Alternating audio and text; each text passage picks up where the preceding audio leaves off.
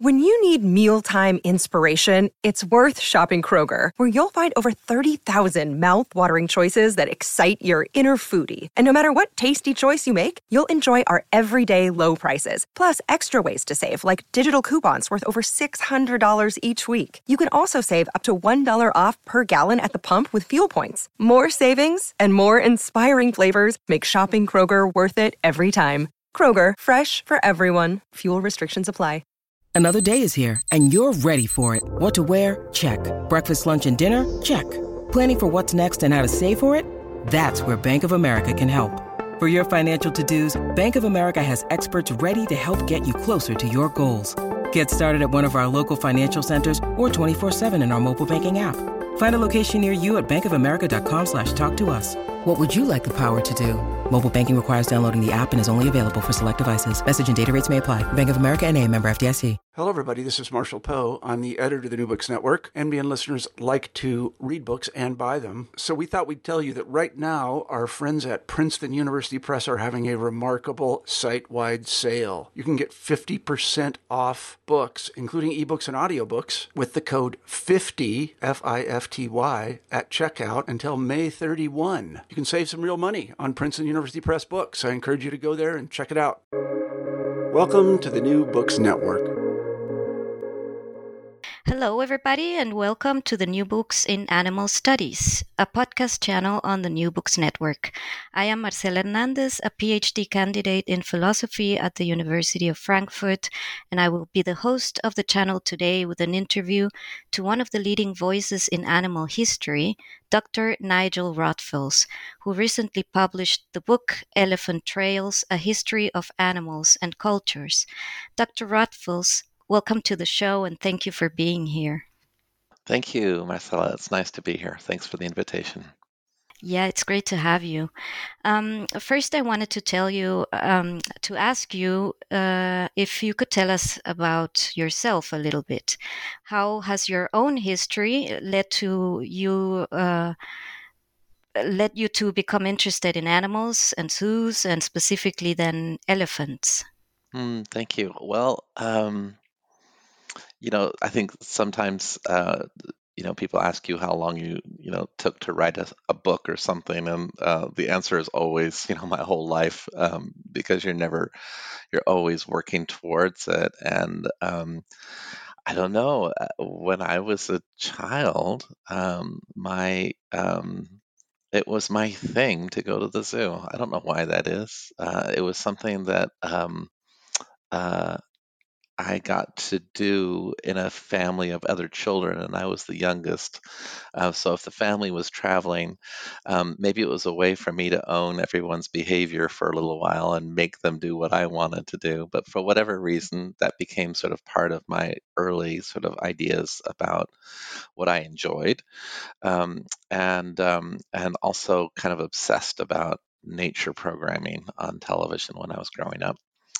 So I don't know. I when I went to college, I decided to study biology, and then unfortunately took a history class, and my course changed. And then I went to grad school, not really knowing what I was going to do. I went to Harvard University, and I think I talked a little bit about wanting to study European history or something like that when I applied. When it came time to picking a dissertation topic, the recommendation of one of my faculty was that I choose something I just really enjoy. And so I started thinking more about the history of biology, and the history, especially of natural history. And then I thought of zoos. And when I proposed this idea, I think, honestly, people were a little perplexed about whether that's a good idea or not.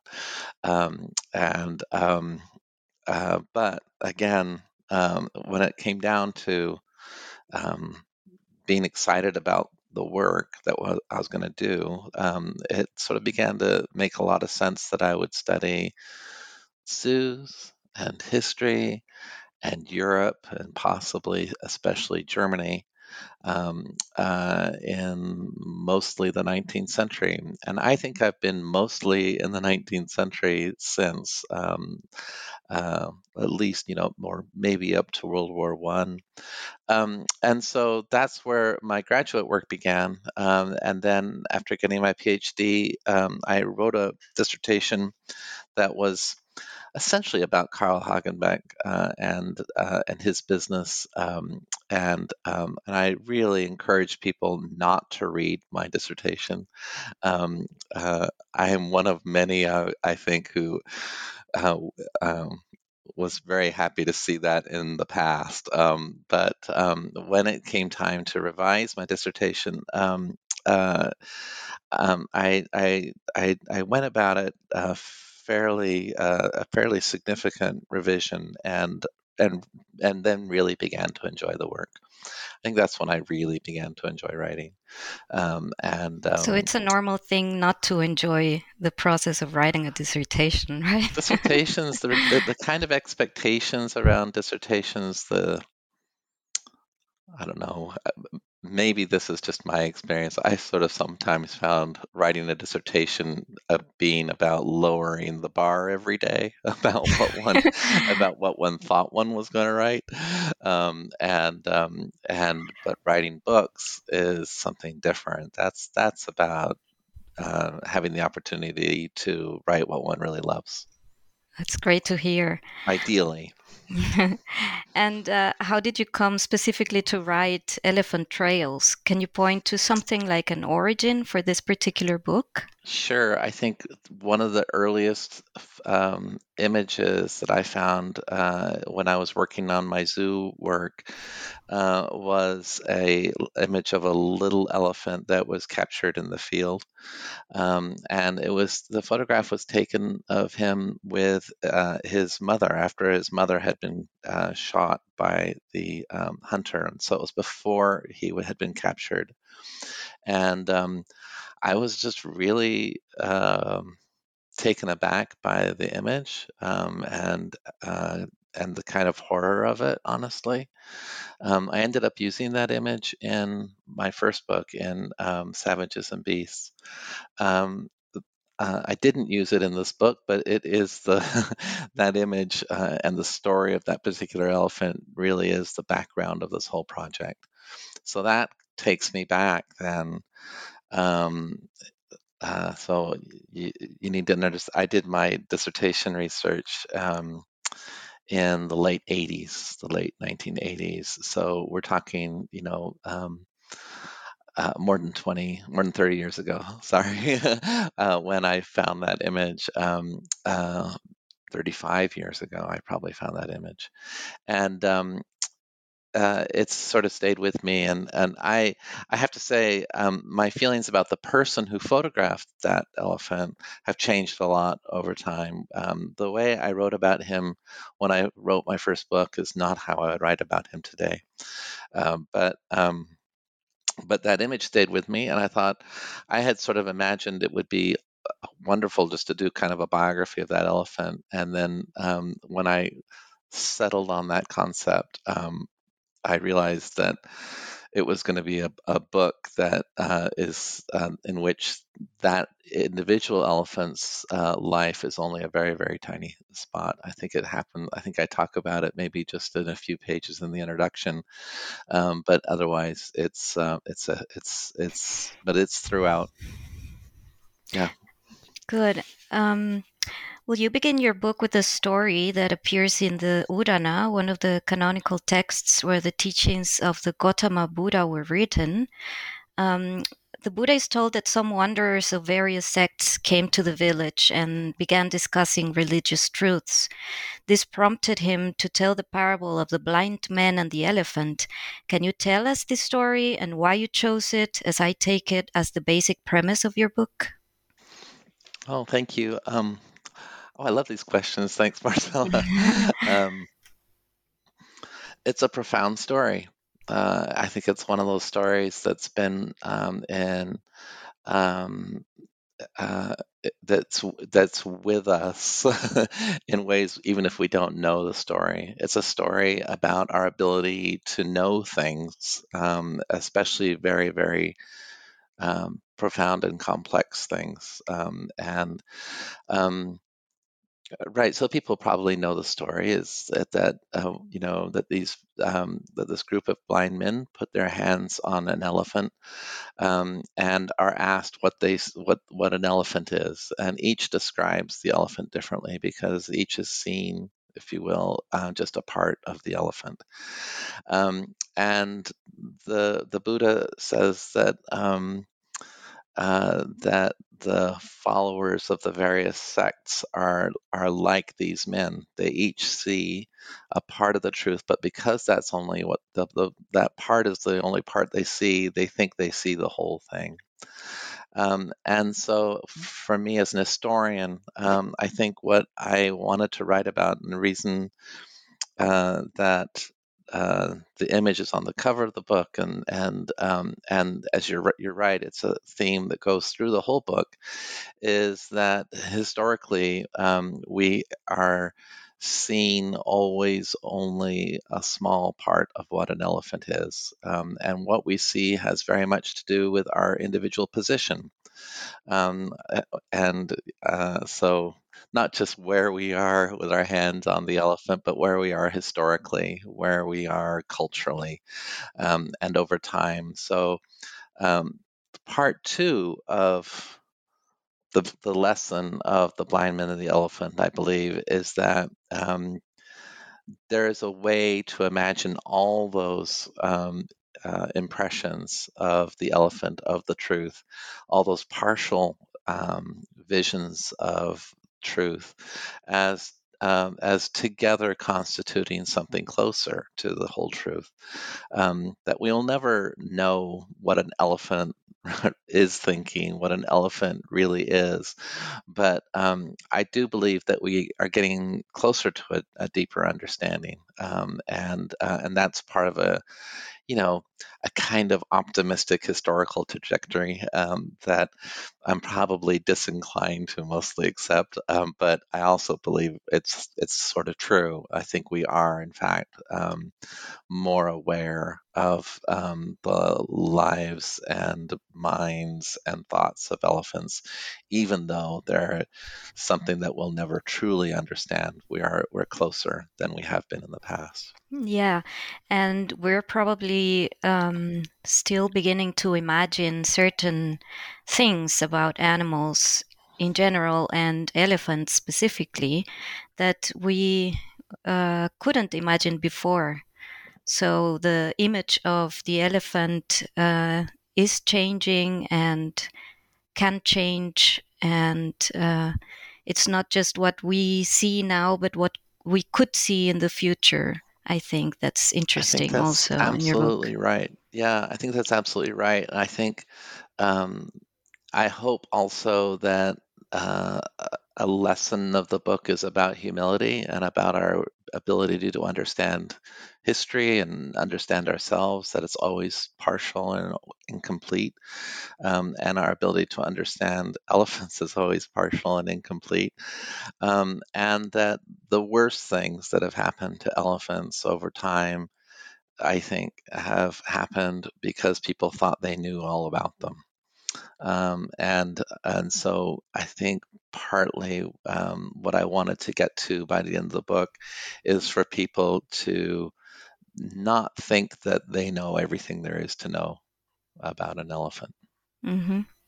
Once you think you know about something or someone, then you think you can dominate this person or thing. That's like the premise of colonial thought and practices. Well, I mean, that's partly why I guess I've always been attracted to the 19th century, maybe a little bit what Jarius Grove refers to as the Eurocene, this sort of this historically specific and particular confidence that Europeans felt they both knew what the world meant, and that gave them the confidence to decide what should happen with people and with lands and with animals all around the world. Yeah. One of the ideas that have been most persistent in time and that remains as present as ever is that elephants are noble, that is, they're highly sensible, friendly to humans, even mystical in some reports, and also wise, that is, extraordinarily intelligent and possessing a sharp memory. And this idea has a long history, dating back even to a Sinbad story in Arabian Nights, and especially since the translation of this work in the 18th century, first to French and then to every major European language.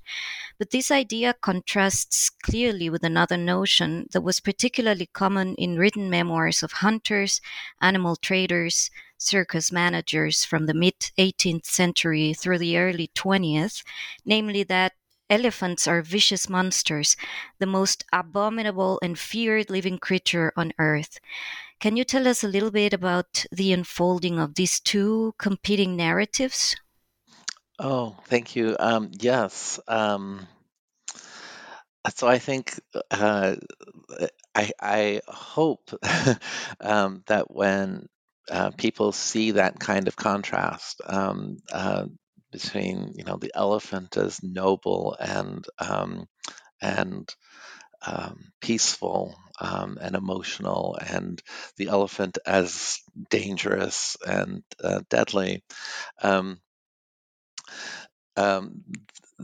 They will also see how those kinds of characterizations are rooted in human cultures and human moments in time, and are being deployed for certain kinds of reasons that are, sort of connected to the philosophies of the moment, right? I have written a little bit about something I call the enlightened elephant. This like how the elephant became kind of a to some degree a kind of fascination for Enlightenment thought in the 18th century. And that's where partly this image of the elephant as particularly wise, judicious, thoughtful, also passionate, which is also within Enlightenment thought, really takes hold. And then this other image of the elephant as deadly and vicious growing out of the second half of the 19th century, the rogue elephant. The rogue elephant doesn't exist in Western thought in the 18th century, but it does exist in the second half of the 19th century, that potentially that there are elephants out there that are out to kill people. And that is very much kind of an invention of a colonial mentality. So I hope that when people see things like that, they'll also question some of their own assumptions about our what we mean when we talk about elephant emotion today, elephant wisdom today. At some point in the book, I think I compare elephants to oak trees.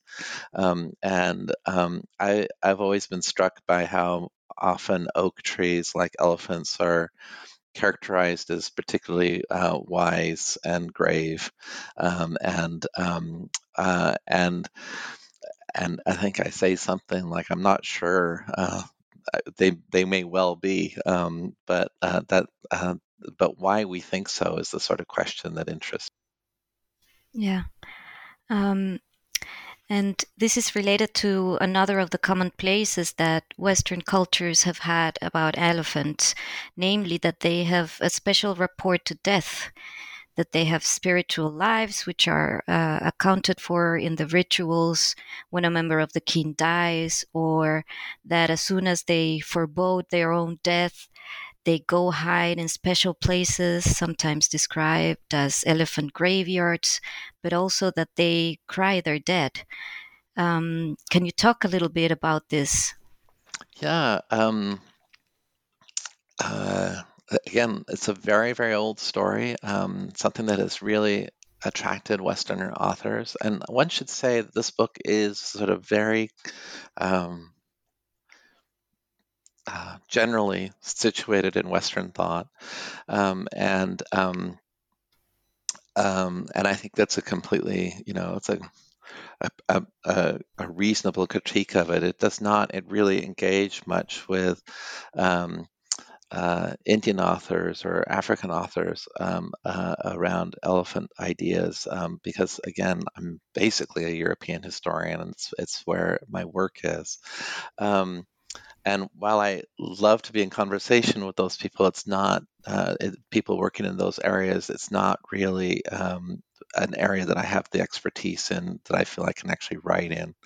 So in any case, the idea of the elephant graveyard, that became very important to me because I started going to natural history museums and photographing elephant bones in their collections. This was sort of a project I started. In a way, it is incomplete. I'm still thinking about a little bit, but I ended up with a collaborator going to various collections and spending quite a bit of time just photographing the bones that are kept in collections. And some of these collections, for example, the Natural History Museum's storage facility in London, the elephant bone collection there just it's really goes on and on. And there's so many remains in the collection. So I began to wonder about those kinds of places as elephant graveyards, and a different kind of elephant graveyard, one that elephants end up in not by choice. But the longer history of elephant graveyards goes back to classical writers,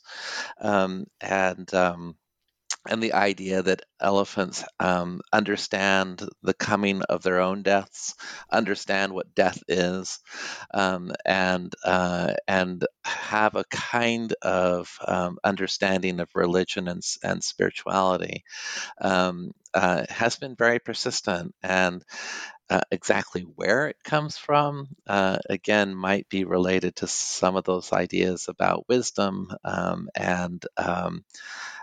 and it may just come from empirical observations as well. There's certainly been, I think a lot of people might be familiar with the films, especially of Echo and others surrounding elephant mourning rituals that are sometimes described as elephant mourning rituals, so that is a sort of a strange little thread in the scientific literature that that also really interested me. Ian Douglas Hamilton describes it. Joyce Poole describes it. Others have described elephants coming across the bones of deceased elephants and responding to them in ways that they feel are very different from how elephants respond to other kinds of bones and objects in the environment. I can say a couple of things from personal experience. I have definitely seen elephants suffering from grief, and I describe an elephant who was very important to me, who suffered deeply from the loss of a companion.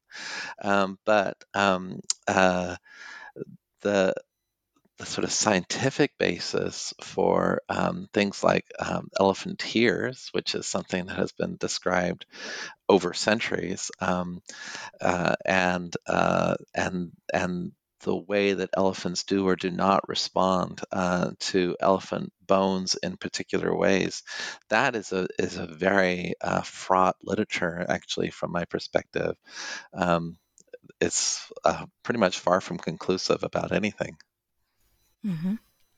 Yeah, mourning is different than crying, right? Mm-hmm.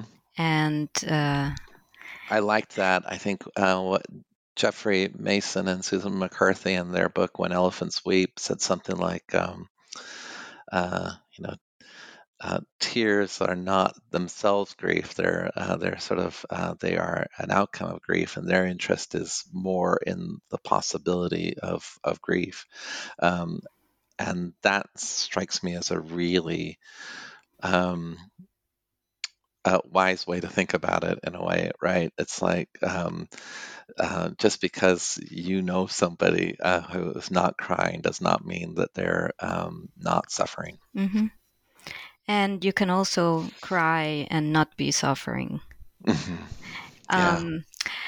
Yeah, and I think this is one of the points where your thesis is made more explicit, that the Western mentalities try to see in something like an elephant, things that they feel is important and interesting.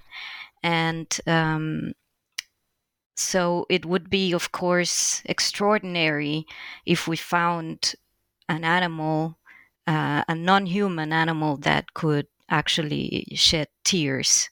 And I think this is one of the things, this is one of the reasons why it's been so persistent, this kind of myth of elephant tears. I think you're right. I think while you were talking, I was thinking a little bit about the mirror recognition test, right? That elephants, it is argued, are one of the animals that are able to understand that they are looking at themselves in a mirror. Something I also discuss in the book. But the other part, I think, of a mirror with the elephant is that it's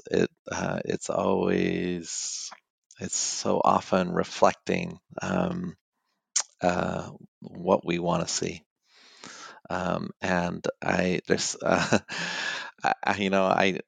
Because I've always visited zoos and I listen to people visiting zoos, and I talk to keepers.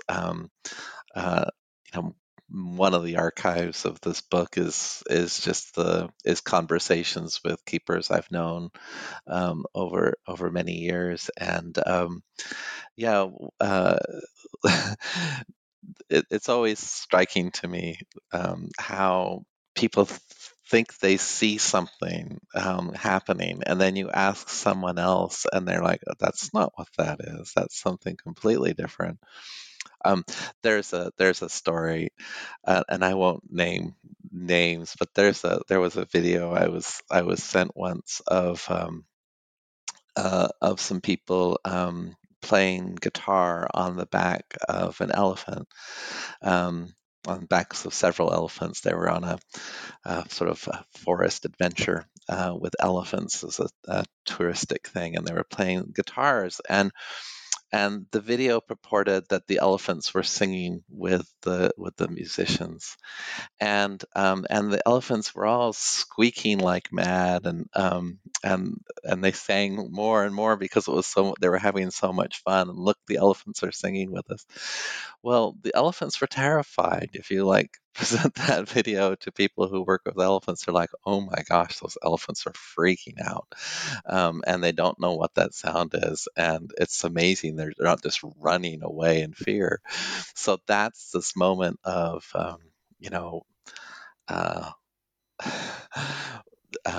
misunderstanding. Yeah, and that's one of the points where critics, like the positions of critics and the positions of people that have worked closely with elephants differ so greatly, right? Can you talk about, these two opposing positions and how you develop them in your book? Well, people who've read work I've written before know that I can be quite critical of of zoos, but not necessarily in the ways that other people might be. For me, I sometimes struggle making sort of very generalized statements that, you know, all zoos are bad or something like that. The reason there are lots of reasons I do that, I suppose. One is, in the case of elephants, there are something like 300 elephants in captivity in the United States, and honestly, the quality of their life, of their lives, is very different from place to place, and the. One of the real measures of the quality of lives that they have has to do with the kind of social world, in my opinion, has to do with the social world that they have around them. That can include other elephants, and sometimes it will only include people. And I think I want to say that sometimes the quality of those relationships can be quite important and quite profound. And when an animal lives for decades and longer than most people will have as a career at a zoo, there can be very significant relationships that they have with keepers. It's very difficult for me to characterize those people as evil or as sadistic or cruel or something like that when I know them and I know that they have devoted themselves in ways that I certainly couldn't to taking care of another creature, their physical, emotional needs.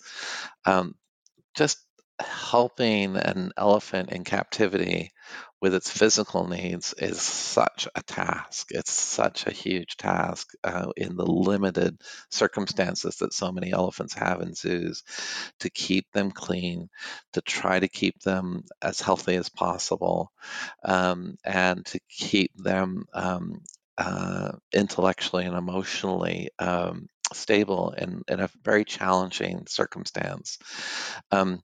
And, you know, the success is uneven, one has to say, but the effort that I have seen over decades of people trying their best themselves in challenging circumstances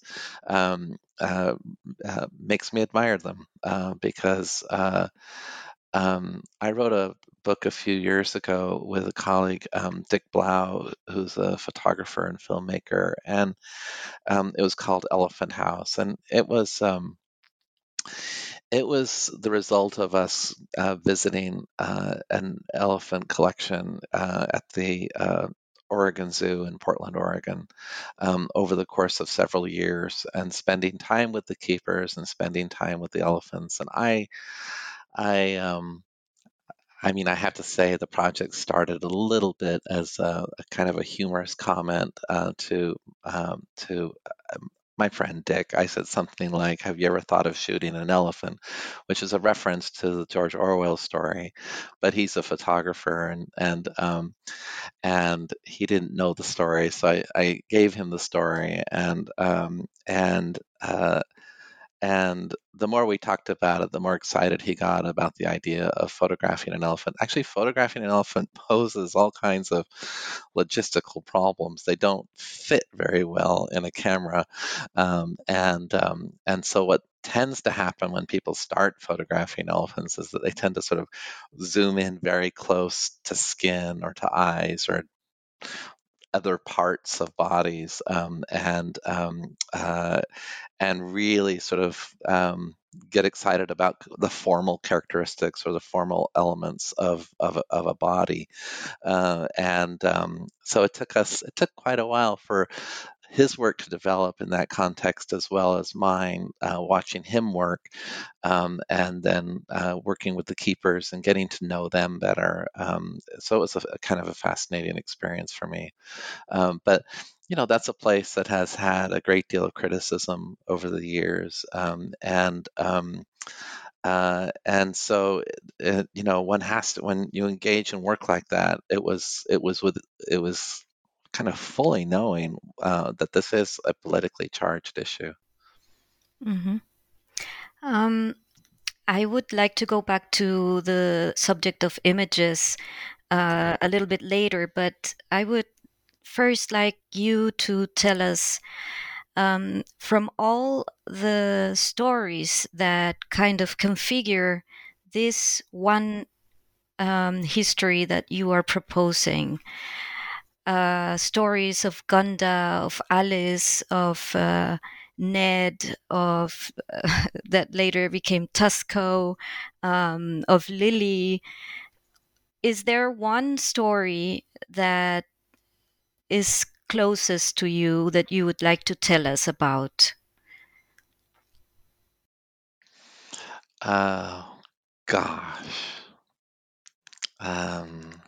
When I was doing the index, I think I counted 45 elephants named in the book, and many more not named. I think the book is dedicated, let me just open it, to a list of elephants. It says, in memory of Gunda, Alice, Josephine, Ned, Mina, Packy, Lily, and many more, with and without names.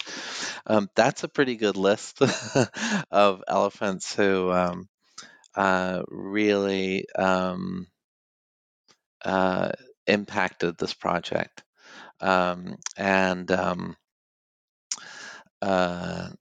Interesting omission in this list is the elephant who started the project. But of these, I think I would have to say, if I were to pick one, it might be Packy. And Packy maybe only appears on one or two pages of the book. Yeah, because I don't even remember her. Yeah, he's not, but Packy's a special one. Packy was born in April 1962, and I was born in 1962 in July. And when I was a child, I remembered reading in sort of children's nature magazines about this elephant that had been born in the United States. When Packy was born, he was the first elephant born in the United States in decades, I think over 40 years. It's not that elephants, you know, are particularly difficult to, I mean, it's not, I should say, it's not that people have been trying to have elephant babies during that period, because it was just honestly much simpler to import them from wherever you want. And there weren't that many male elephants in captivity because of challenges that male elephants in particular have in captivity.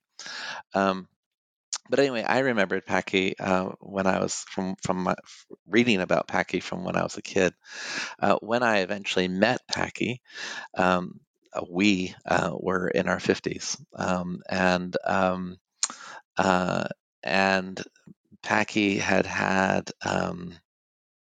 one could see parts of Packy's history literally on his body, and in you know, and he was a very big elephant. I hadn't been around many male elephants before. Packy was a male Asian elephant, he was probably the tallest elephant in North America when he was alive, and times he was probably in the 12 to 14,000 pound range. He was a very big elephant, but not a. I've seen more massive elephants since meeting him, but I've never met one taller. I just have to say there was something about Packy which made me understand religion in different ways. I am not a spiritual person. I'm not a religious person,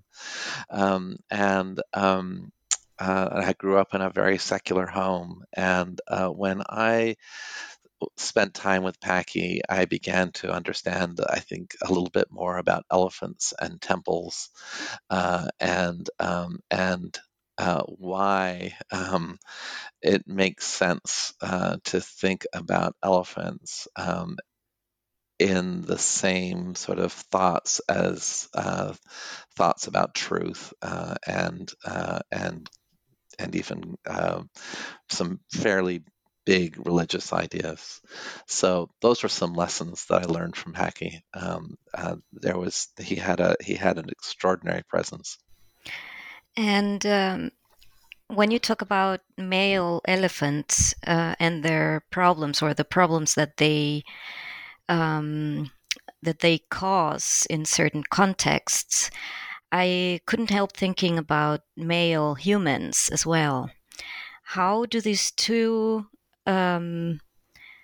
presences, play together, and how was the image of the male elephant used to ennoble the spirit of certain males, human males? So the kind of obvious target, if you will, in all of that is someone like Theodore Roosevelt, and this kind of quest to test himself that he had, to test himself against what he considered perhaps the most dangerous, but not the most dangerous for him, but the most challenging animal to hunt. I think he felt that a wounded large cat could be much more dangerous than an elephant, than a wounded elephant. However, certainly his goal of hunting elephants was in part about testing his manhood against what he considered a kind of ultimate challenge.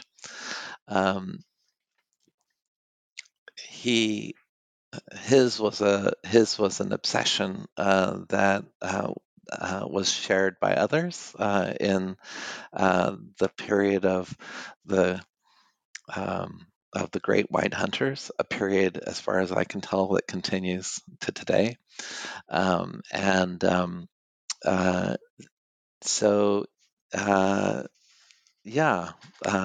Being able to successfully pursue and kill, with, in his case, a very large gun, an elephant, was a way of, I think, of clarifying for himself his part of the meaning of his existence. And this is not an intellectual or emotional register that makes a great deal of sense to me. It's one that I recognize, and I know it's not gone in the world, but it's one that does really. I think it's had a kind of profound effect on the planet. And so it's certainly one that I wanted to engage in. This book has a kind of melancholy tone all the way through, and I think I sort of felt a little bad about it at the end. We're kind of used to there being something that lifts us up in nature documentaries. They've sort of dealt with that problem. It can't all be about killing elephants or something. And I didn't want the book to be about that. I certainly didn't want the book to be about the spectacle of death. That's not where my work or ideas are right now.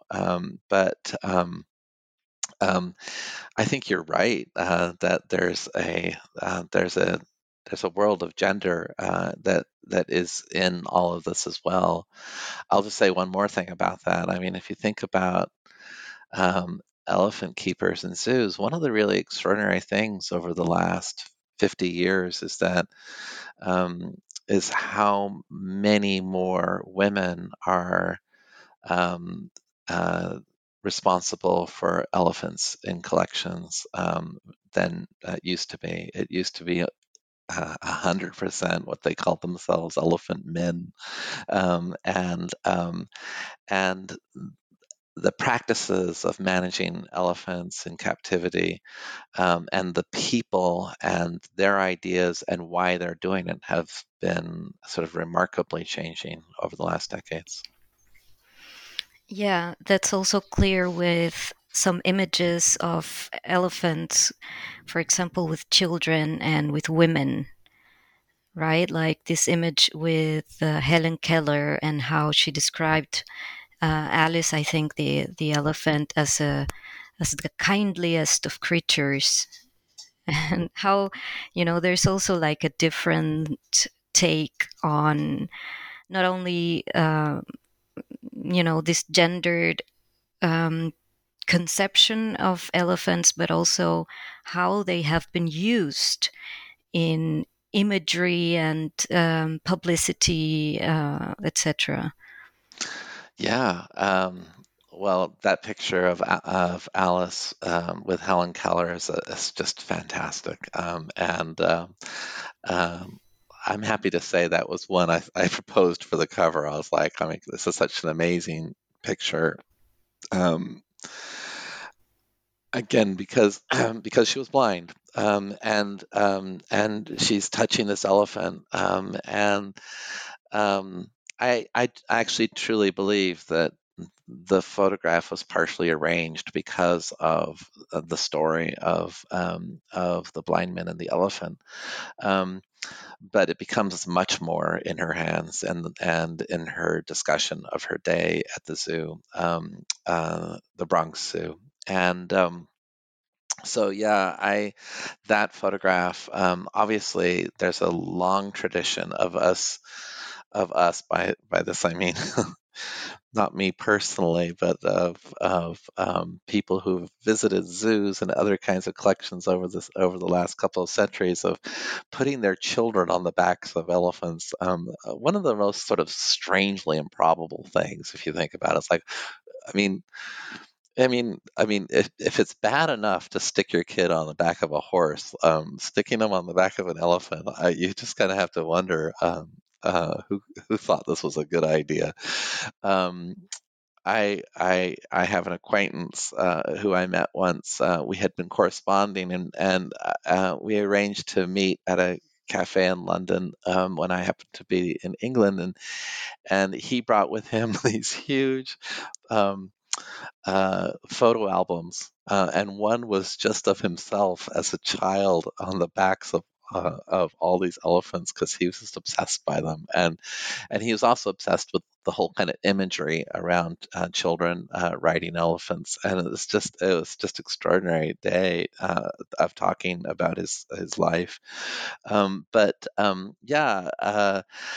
you know, one of the elephants in the book, Gunda, was brought really to be a ride elephant, and there's a photograph of Gunda in the book with children on his back, and in front of Lake Agassiz at the Bronx Zoo. Just a fantastic picture, and one that, you know, you can pick up today. They were produced in so many copies at the time, and so I wanted to talk about that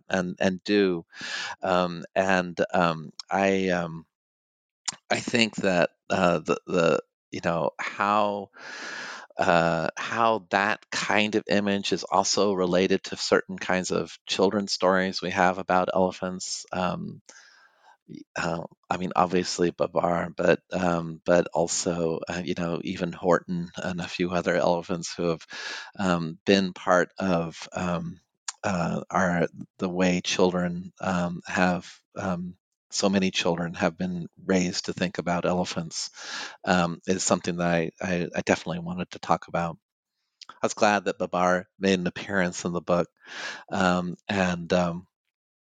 I didn't know, in so many cases in writing this, who or what was going to end up in it. I think one of the strange things about this book for me is that I've been writing and thinking about elephants for 20 years. And so when I wrote this, I literally just started on page 1 and wrote to the end. And I didn't know which stories would actually end up in it as I wrote it. Mm-hmm. I think there's a fascination, kind of an inherent fascination that people have with elephants, partly because they're the character, like the imaginal character of elephants, the way that they have this monumental presence, and that, as you say, they're so difficult to frame in a camera. I think this is part of the kind of aura that they transmit of power and just size and weight and the fact that they have been used as writing devices, right? That children have been on and are being placed on their backs. It's precisely because of this, the image power of that is like really, really striking. I think I say somewhere in here that we may be hardwired in our brains to pause when we see an elephant. There's the fact that proboscideans are on the walls of prehistoric caves and in rock art in Asia and Africa, and ubiquitous in the internet might be a clue that we can't not look at elephants and wonder. Yeah, and be amazed. That's right. I thought one of the most complicated narratives of your book that's also part of our most present ideas about elephants today is the fact that some hunters were also conservationists, and they talked about the possibility of extinction. Can you just briefly talk about this? Sure. I live in the Midwest. We don't have a lot of elephants that are wild here, but we are on a flyway for waterfowl. It's hard not to notice in Wisconsin, where I live, the connections between conservation and hunting. That so many of the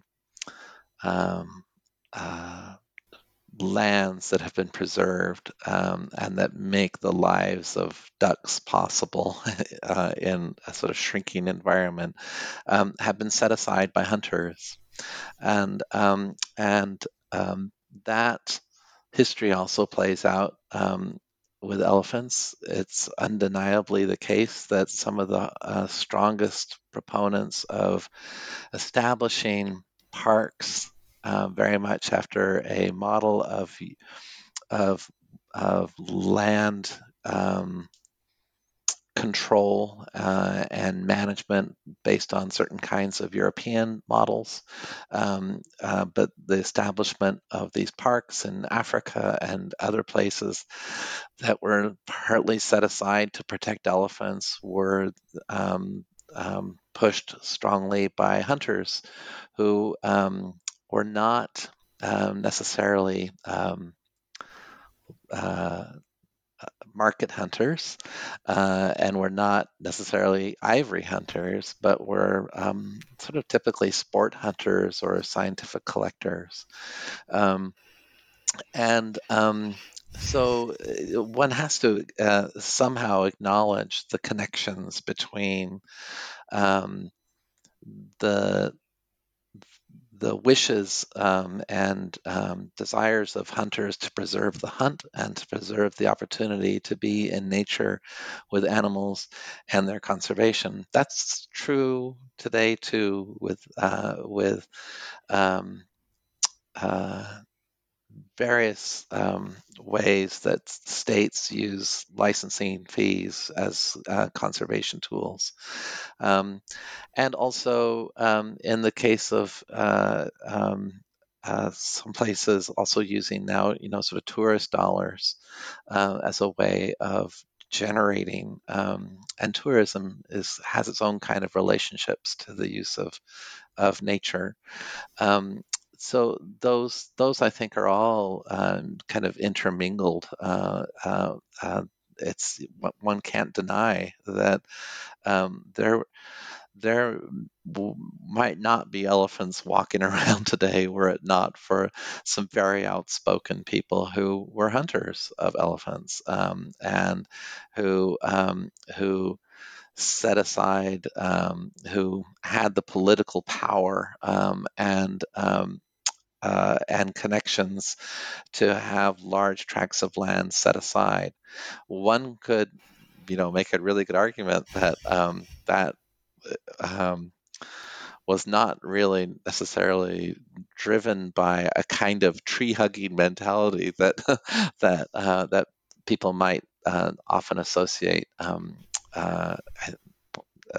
Perhaps incorrectly with conservation, but it was an older vision that's still important. So again, I don't hunt. I certainly talked to hunters in the process of this project as well, and talked to people who have hunted elephants as part of this project, and so trying to understand their perspective and what it is they want in their experience of the world is part of what was driving the project as well. Yeah, I think in this point, as well as others, you echo two of the seminal books in animal studies. The first one is Derrida's The Animal That Therefore I Am, which in its original title plays with the word being. I mean, je suis as I am, and je suis as I follow. So I think Derrida is also playing with this idea that what we are following when we are studying or talking about animals is actually ourselves, the beings that we are. And then the other text is Vinciane Desprez, as she asks, what would animals say if we asked the right questions, or at least other questions that have more to do with the lives of these specific animals and their interactions and affordances, and what would happen, what kinds of elephants would bloom in our thoughts if we shifted our attention towards their interests and practices. And I think the best example of this problem is materialized in Carl Akeley's sculpture, The Alarm, which is a depiction of a classic nuclear family. I would even say a classic American Pie family, which is presented, and I quote, sensing but standing up to danger, sensing the hunter, sensing perhaps their own destruction. This is one of the images that I found most staggering in your book, along with the photograph used in Schilling's book, The Spell of the Elelesho, and also Gonda with his trainer. So one last question would be if you can talk about these images and how images of elephants and things like cages, chains, ribbons, pink tutus, and people like men and women and children in strikingly different positions and gestures have contributed to the configuration of what are common notions about elephants in Western cultures. I think these images are framed in certain ways with words, but also are used as framing devices for certain discourses. So can you say a few words about that? Maybe we should book a whole hour to talk about that, because that was such a fantastic question. And I can say that no one has pointed to that image of the alarm in talking to me about the book yet. So I wanted to thank you for that. Certainly the photograph you mentioned of Gunda with his keeper is one that I think you're referring to. The last photograph I have of Gunda is one.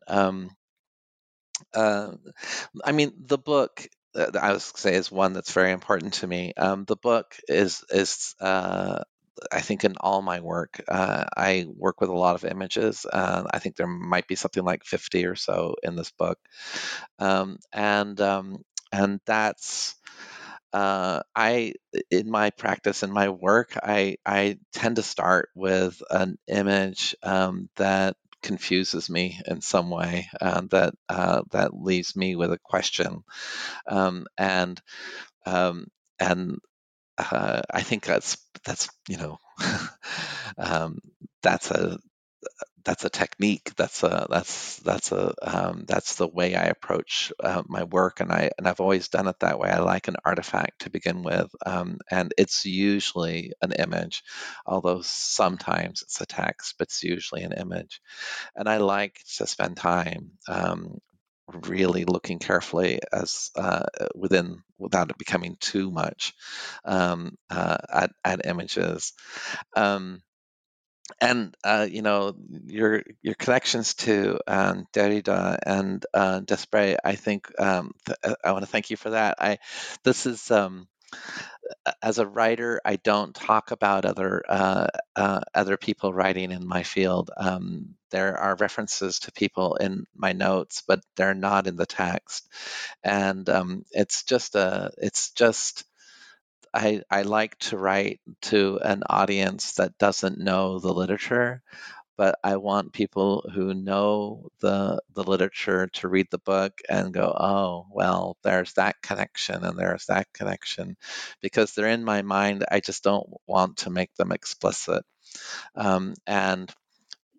Going back to our beginning of our discussion, when we were talking a little bit before this, we were talking about dissertations and books, and that's one of the joys of writing a book versus a dissertation, right? Because in a dissertation, you have to make all that explicit, and in a book, you don't have to if that's not the work you want to do. So I know we don't have much time, but I'll just say. I think the images are absolutely central to this whole book and the whole project. I wanted the images to be a kind of an album. An album is such a wrong concept, because that's a kind of collecting and a kind of owning and a kind of personal memoir, which I don't really want the book to be. But it is a personal book, and these pictures, the photographs, really do matter to me. And if you write about elephants, your options are endless for images, and to be able to select the ones that are meaningful to you is part of the pleasure. So I'll leave it there. Well, Nigel, I think we have taken a lot of your time, so I will just ask you, what are you working on now? Butterflies. Oh. Slightly different. Or not. It's turning out that I will be writing about some of the most charismatic butterflies that have ever existed. So maybe it's the same story. But it's a book about it's a book project, and I started it about 15 years ago. It's just been kind of maybe just floating around as I've been working on this one, and now I'm turning to it properly. It's about butterflies and the late 19th century and colonial